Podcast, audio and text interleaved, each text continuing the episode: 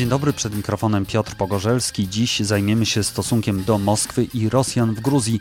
W tych dniach mija bowiem 14 lat od ostatniej rosyjskiej agresji na to państwo.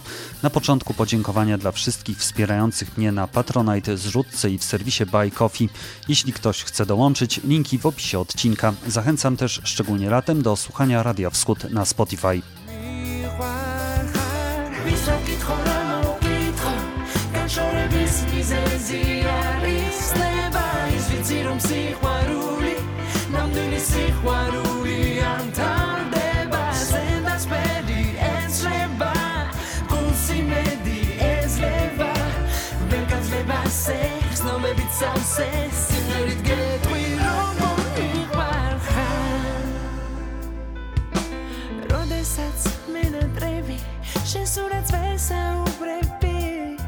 Łączymy się z Gruzją, gdzie jest Daria Szlezinger, koordynatorka stacji kaukaskiej Studium Europy Wschodniej Uniwersytetu Warszawskiego. Dzień dobry. Dzień dobry. Chciałbym, żebyśmy zaczęli od wojny w 2008 roku. Sprowokowane wówczas przez Rosjan i separatystów z Osetii Południowej wojska gruzińskie zaatakowały tę samozwańczą republikę. Moskwa odpowiedziała interwencją zbrojną.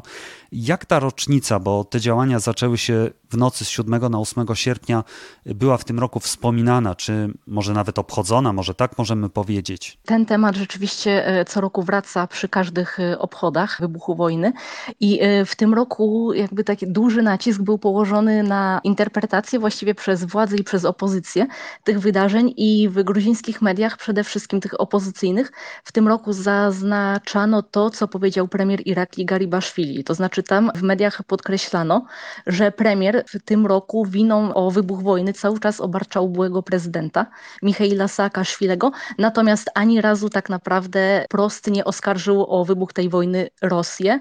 I tutaj należy podkreślić, że na przykład media te nie pisały o tym, że oczywiście Garibaszwili mówił o tym, prawda, że część Gruzji jest okupowana przez Rosję, no jednak właśnie opozycja skupiała się na podkreśleniu tego, jak ta wypowiedź zabrzmiała i na co były położone akcenty. Czyli właściwie jest to element tej wojny politycznej, tak, w Gruzji, która właśnie się właściwie od zawsze toczy między nową władzą a tym zespołem i byłym prezydentem Saakaszwili. Tak, i tak naprawdę wszystkie wydarzenia, które się rozgrywają, wszystko jest do tego konfliktu między władzą a opozycją podciągane i właśnie w taki sposób rozgrywane po prostu. Właściwie każde wydarzenie i o wszystko idzie debata na linii władza-opozycja. Czyli twoim zdaniem Garibaszwili nie mówił o Rosji tylko ze względów tych politycznych, ze względu na politykę wewnętrzną? Czy może to jest związane z tymi stosunkami, które teraz są z Moskwą? Przede wszystkim mówiłam o tym, jak opozycyjne media wyciągnęły z wypowiedzi Garibaszwilego to, co jakby przedstawiając on, jak powiedział, oskarżając Saakaszwilego, ale też mówię, że on o okupacji gruzińskich terenów mówił.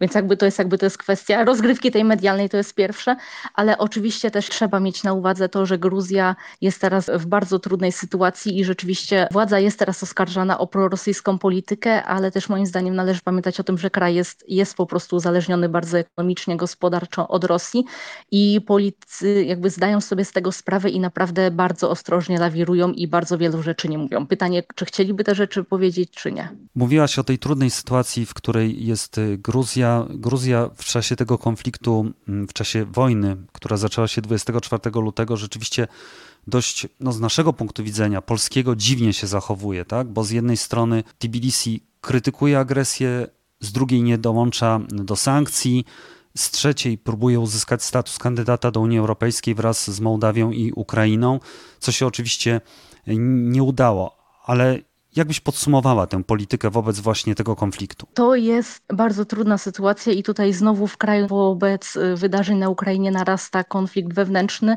o to, jak to traktować i tutaj po raz pierwszy zaznaczył się bardzo wyraźny konflikt między innymi między partią rządzącą a panią prezydent, która krytykuje działania władz jakby i uważa, że kroki powinny być bardziej zdecydowane i polityka nie może być taka ugodowa i z jednej strony właśnie tutaj też społeczeństwo bardzo krytykuje krytykowało władzę ze względu na brak podejmowania jakichkolwiek zdecydowanych kroków, działań w tej sprawie, jakby i takiego jawnego, 100-procentowego poparcia Ukrainy, nie tylko na słowach, ale właśnie poprzez przyłączenie się do sankcji i poprzez traktowanie przyjeżdżających tutaj Rosjan. A mówiłaś o pewnym uzależnieniu Gruzji od Rosji. W czym się ono przejawia? Czy tutaj chodzi o surowce energetyczne, czy chodzi o eksport towarów na przykład z Gruzji do Rosji? Eksport, z tego co wiem, obecnie zmalał, jednak przede wszystkim obecnie lari bardzo mocno się umacnia i jest to kwestia na przykład przyjeżdżających do Gruzji Rosjan, którzy wydają tutaj bardzo duże pieniądze.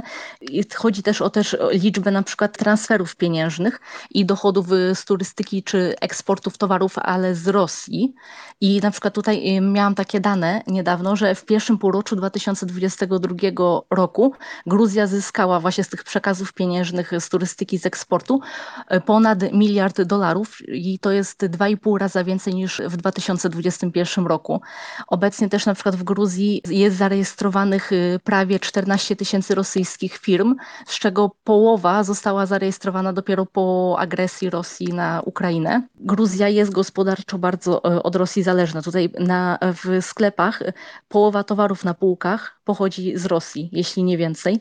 I to jest tak, bardzo wielu, prawie chyba 1 milion Gruzinów pracuje za granicą w Rosji, więc jeśli po prostu wyrzuciłaby Gruzinów z kraju, ile osób nie miałoby tak naprawdę, straciłoby źródło utrzymania i nie mogłoby utrzymywać swoich rodzin tutaj w kraju. Więc jakby mi się wydaje, że władza z tego wszystkiego zdaje sobie sprawę i taki otwarty konflikt z Rosją albo nawet sankcje wprowadzone w stosunku do Gruzji przez Rosję naprawdę odbiłyby się fatalnym skutkiem na tym kraju i być może, że skutki byłyby nawet gorsze niż pandemia w tej sytuacji. W momencie, kiedy inne kraje zaczęły wprowadzać sankcje, doszło do spotkania na poziomie gospodarczym strony gruzińskiej z rosyjską.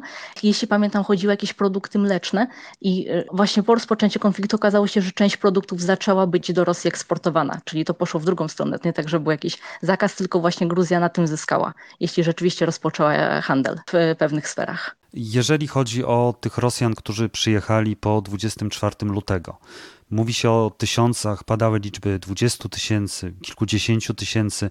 Czy my w ogóle wiemy, ilu dokładnie ich trafiło do Gruzji, ilu zostało, bo może już część wróciła, wyjechała z powrotem do Rosji? Według ostatnich danych Transparency International od początku tego roku do Gruzji przyjechało 250 000 Rosjan.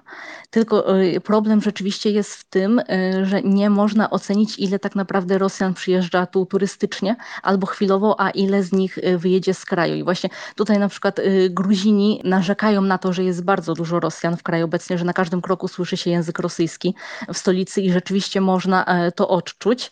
Jednak władza za każdym razem podkreśla, że liczba Rosjan, która przyjechała tutaj od początku roku, nadal jest wielokrotnie mniejsza niż na przykład liczba Rosjan przyjeżdżających do Gruzji w tym samym czasie w 2019 roku jeszcze przed pandemią.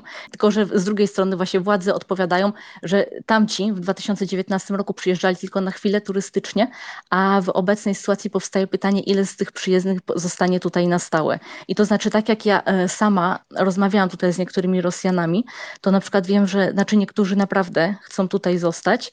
Część jest takich, którym po prostu w Rosji gorzej się żyć zaczęło i wyjechali, ale okazuje się, że nie jest do końca to, czego się spodziewali i prawdopodobnie do Rosji wrócą za jakiś czas, ale też dużo osób wiem, że będzie wyjeżdżać na pewno za granicę. Teraz na przykład Niemcy, prawda, stworzyły możliwość, że dla każdego, kto udowodni, że jest represjonowany w Rosji, że mu coś grozi, będzie mógł dostać wizę humanitarną i wiem, że dużo osób planuje później wyjechać do Europy i szukać pracy tam i tam już sobie radzić. Więc Gruzja jest takim pierwszym przystankiem tak naprawdę, a kiedy jeszcze zapytać Rosjan, dlaczego właśnie do tej Gruzji jadą, to sami odpowiadają, że po prostu kwestia jest tego, że w Gruzji są najłatwiejsze regulacje prawne, że oni tutaj rok mogą przebywać bez wizy, więc po prostu to jest tak jakby pierwsze miejsce, które przychodzi do głowy, jeśli pada kwestia uciekamy. A z twoich obserwacji to są ludzie, którzy przyjeżdżają tylko dlatego, że po prostu jest wygodniej żyć teraz w Gruzji, czy to jest też część taka polityczna, która się po prostu obawia prześladowań w Rosji? Z osób, z którymi miałam kontakt, to mam jakby bardzo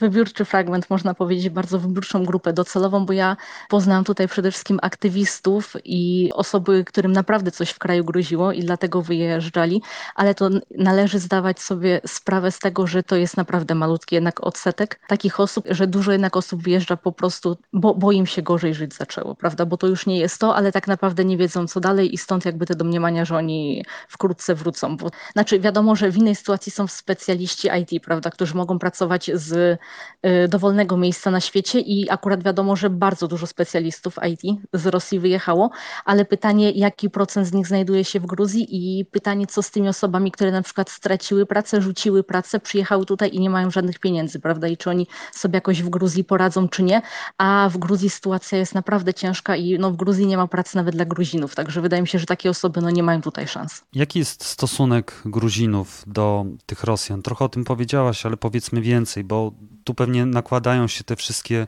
kwestie polityczne, wojny z 2008 roku, tego co się teraz dzieje na Ukrainie. Jak ci ludzie się czują w Gruzji? Ja jestem w Gruzji od 5 lat.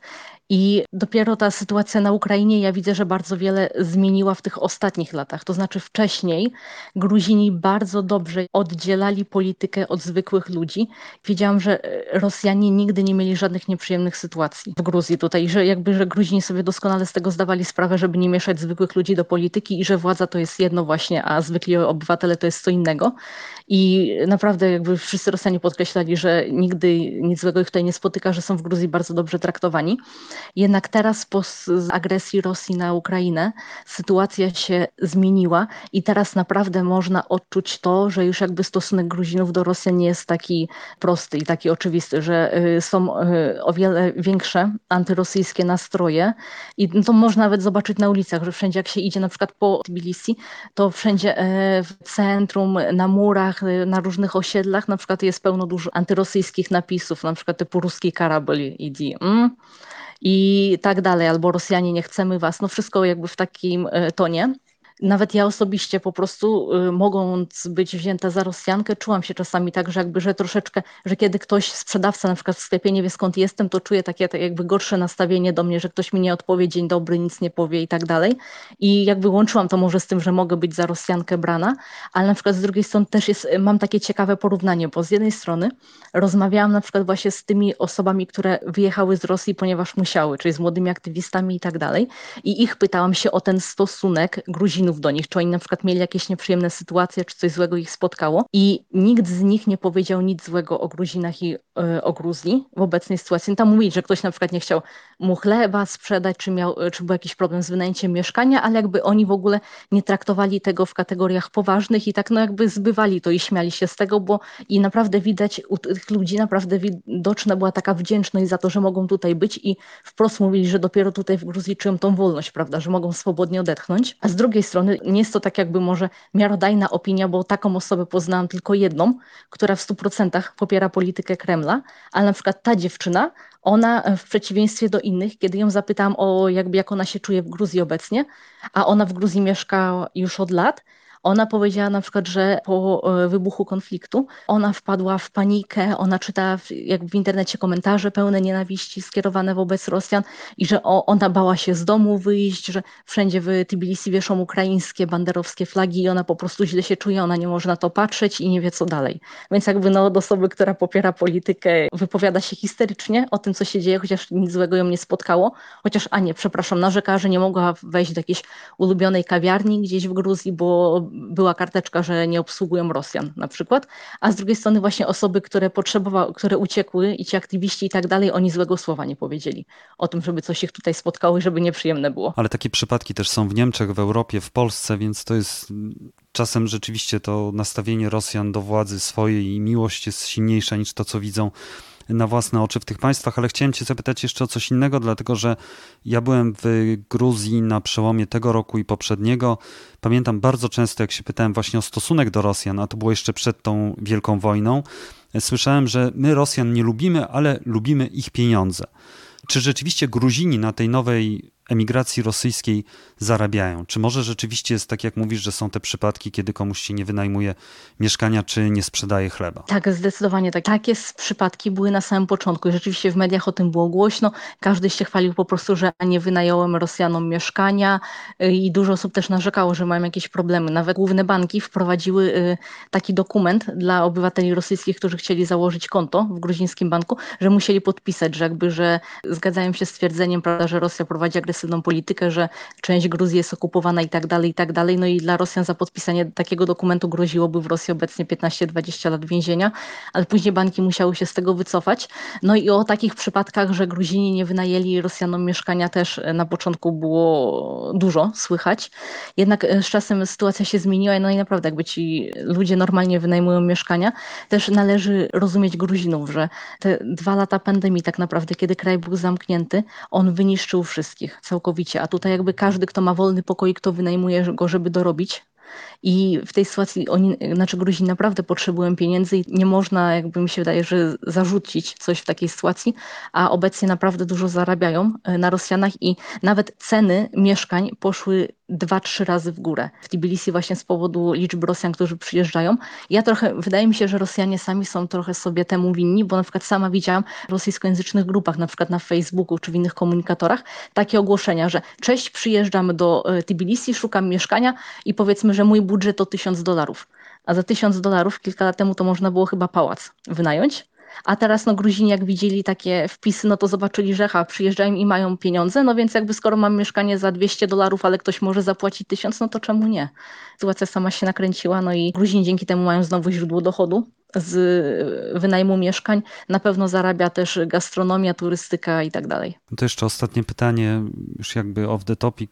Czy przyjeżdża też dużo Polaków jako turyści w tym roku? Oj, niestety znacznie mniej. To jest tak, że przede wszystkim Grozja stała się bardzo droga. Przede wszystkim po pandemii loty są o wiele droższe, nie ma tanich biletów lotniczych.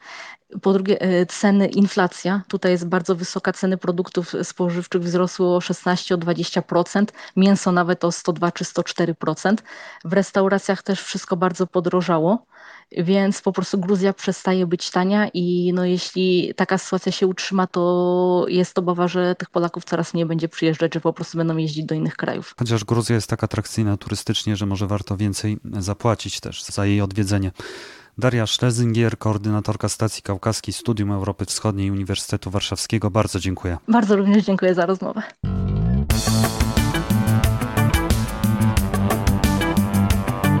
To już wszystko w tym Po prostu Wschód. Jeśli spodobał się Państwu konkretnie ten odcinek, możecie mnie wesprzeć za pośrednictwem serwisu Buy Coffee. Dla stałego wsparcia polecam zrzutkę i Patronite. Linki w opisie. Do usłyszenia. Żegna się Piotr Pogorzelski.